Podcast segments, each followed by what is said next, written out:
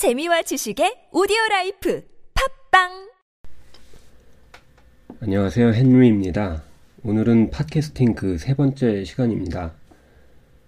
podcasting이 일방적으로 전달하는 매체이다 보니까 제 강의가 도움이 되는지 부족한 점은 무엇인지 가늠하기가 좀 어려운 점이 있습니다.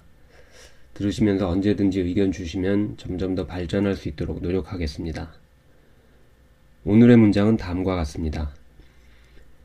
A사는 컨테이너 베이스로 선적할 것을 고려하여 우리를 대표하여 우리 측 안이 수용 가능하도록 운임을 최대한 선사와 내고하고 수용 가능 시 즉각적으로 바이어와 우리 안에 대해서 협의 개시한다.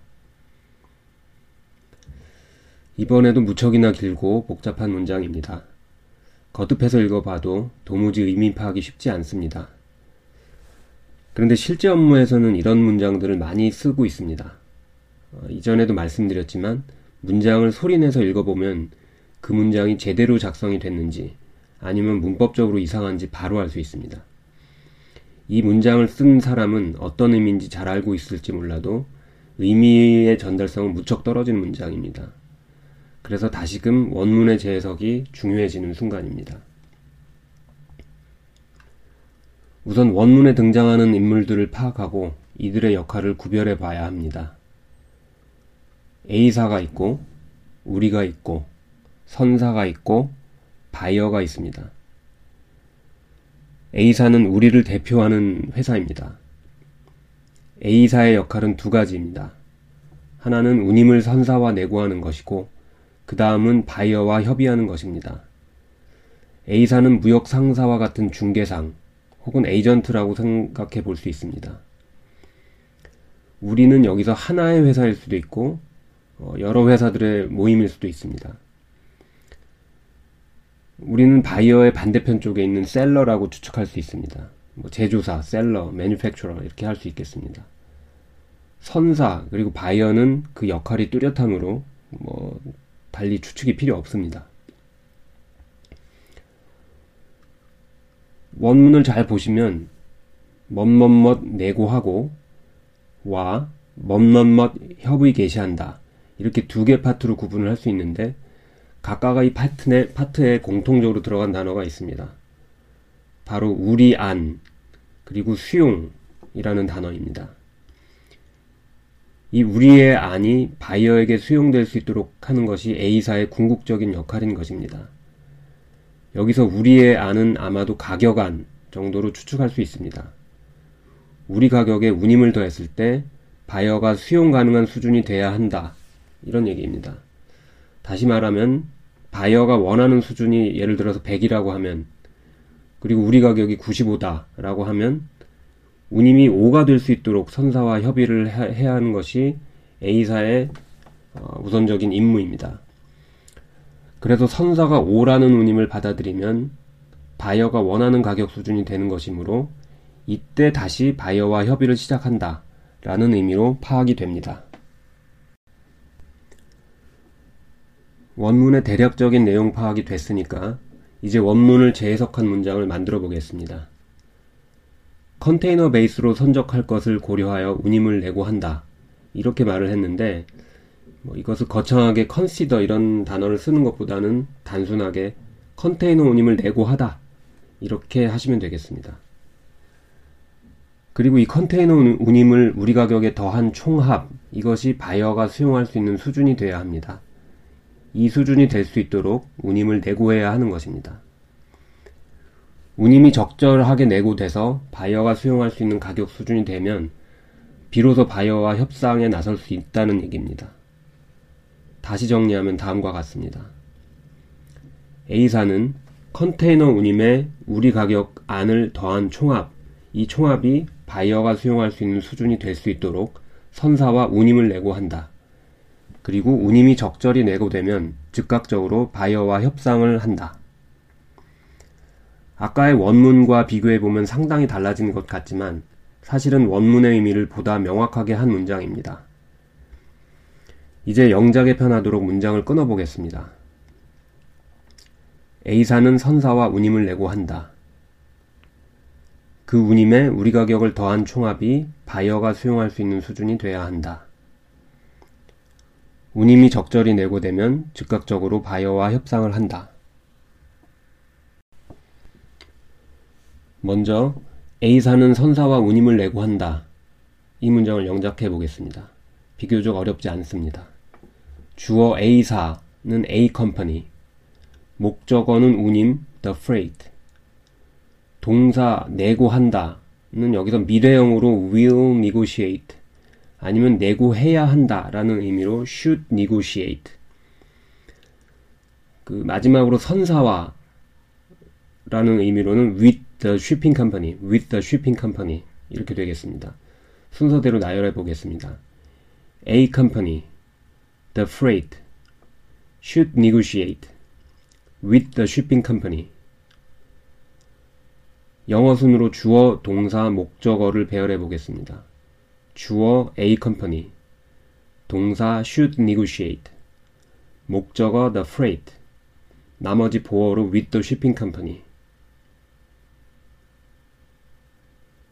연결하면 A company should negotiate the freight with the shipping company. A company should negotiate the freight with the shipping company. 이렇게 되겠습니다. 그 다음 문장. 그 운임에 우리 가격을 더한 총합이 바이어가 수용할 수 있는 수준이 돼야 한다. 이것을 영작해 보겠습니다. 여기서 총합을 주어로 할지 아니면 바이어를 주어로 할지에 따라 문장의 형태가 달라집니다. 총합을 주어로 하면 총합이 수용이 돼야 되기 때문에 수동태. 바이어를 주어로 하면 바이어가 총합을 수용하니까 능동태가 됩니다. 저는 일반적인 비즈니스 영작 시에는 능동태를 주로 권장합니다만 여기서는 총합이 바이어에게 받아들여져야 한다. 이런 의미의 중점을 두어야 하다 보니까 총합을 주어로 한 수동태 문장을 만들어 보겠습니다. 우선 총합 총합은 운임과 우리 가격을 더한 가격입니다. 총합은 total price, the total price라고 하면 되고 운임은 the freight, 우리 가격은 our price. 이걸 연결하면 the total price of the freight and our price, the total price of the freight and our price라고 할 수 있습니다. 수동태이므로 이 총합이 바이어에게 수용되는 수준이 되어야 합니다. 수용되는 수준, 이, 이 말을 복잡하게 할 것 없이 be acceptable 이런 단어를 사용하시면 됩니다. 한 가지 팁을 드리자면 우리나라 사람들은 흔히 acceptable 이라고 발음을 많이 하는데 이렇게 발음하면 미국에서 전혀 못 알아듣습니다. 실제 미국식 발음은 acceptable, acceptable에 가깝습니다. acceptable. 여기서 acceptable은 형용사이므로 앞에 비동사를 넣어서 동사구를 만들어야 합니다. 그리고 수용되어야 하므로 비동사 앞에 조동사 should를 사용합니다. 바이어에게 이것은 to the buyer라고 하면 되고요. 열거해 보겠습니다. The total price of the freight and our price should be acceptable to the buyer. 그냥 연결하면 됩니다. The total price of the freight and our price should be acceptable to the buyer. The total price of the freight and our price should be acceptable to the buyer. 이렇게 두 번째 문장이 완성됐습니다. 마지막으로 운임이 적절히 내고되면 즉각적으로 바이어와 협상을 한다를 영작해 보겠습니다. 이 문장은 가정문으로 봐도 무방합니다. 만약 운임이 적절히 내고되면 바이어와 협상한다 이런 구조입니다. 가정문을 작성할 때 일반적으로 if 로 시작을 하는데 once라는 단어도 아주 훌륭한 가정문을 만들 수 있는 단어입니다. 여기서 once는 한 번이라는 의미가 아니고 멋멋 하게 되면 이라는 의미입니다. 운임이 적절히 내고되면 이것을 바꿔보겠습니다. 주어는 운임 the freight, 적절히는 properly를 쓰고 내고가 되어지는 것이므로 수동태로 be negotiated를 씁니다. 그리고 그 앞에는 좀 전에 말씀드린 once를 넣어 배열을 해 보겠습니다. once the freight properly be negotiated. 여기서 부사인 properly를 뒤로 빼고 be negotiated에서 be를 현재형인 is로 바꿔줍니다.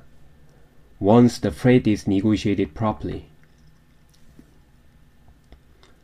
바이어와 즉각적으로 협상을 한다.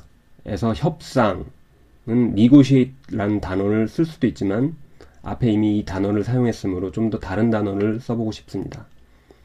이럴 때는 쉽게 discuss라는 단어를 써도 괜찮습니다.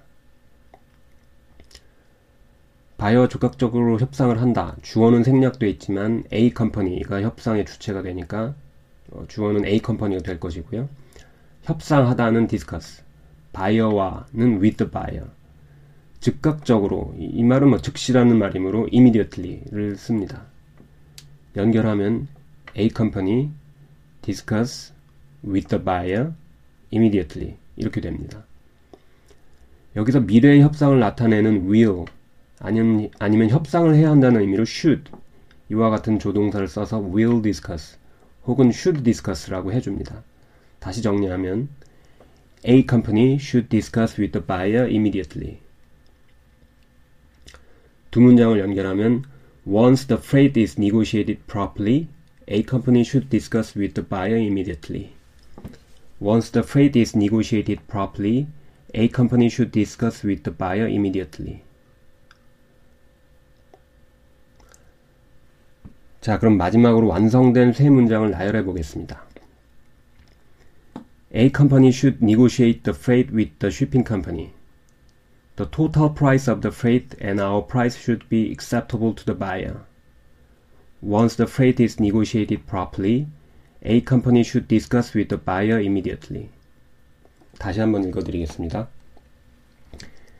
A company should negotiate the freight with the shipping company. The total price of the freight and our price should be acceptable to the buyer.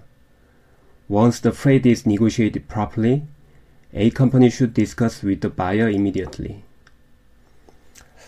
여기까지만 하면 영작은 일단 성공입니다.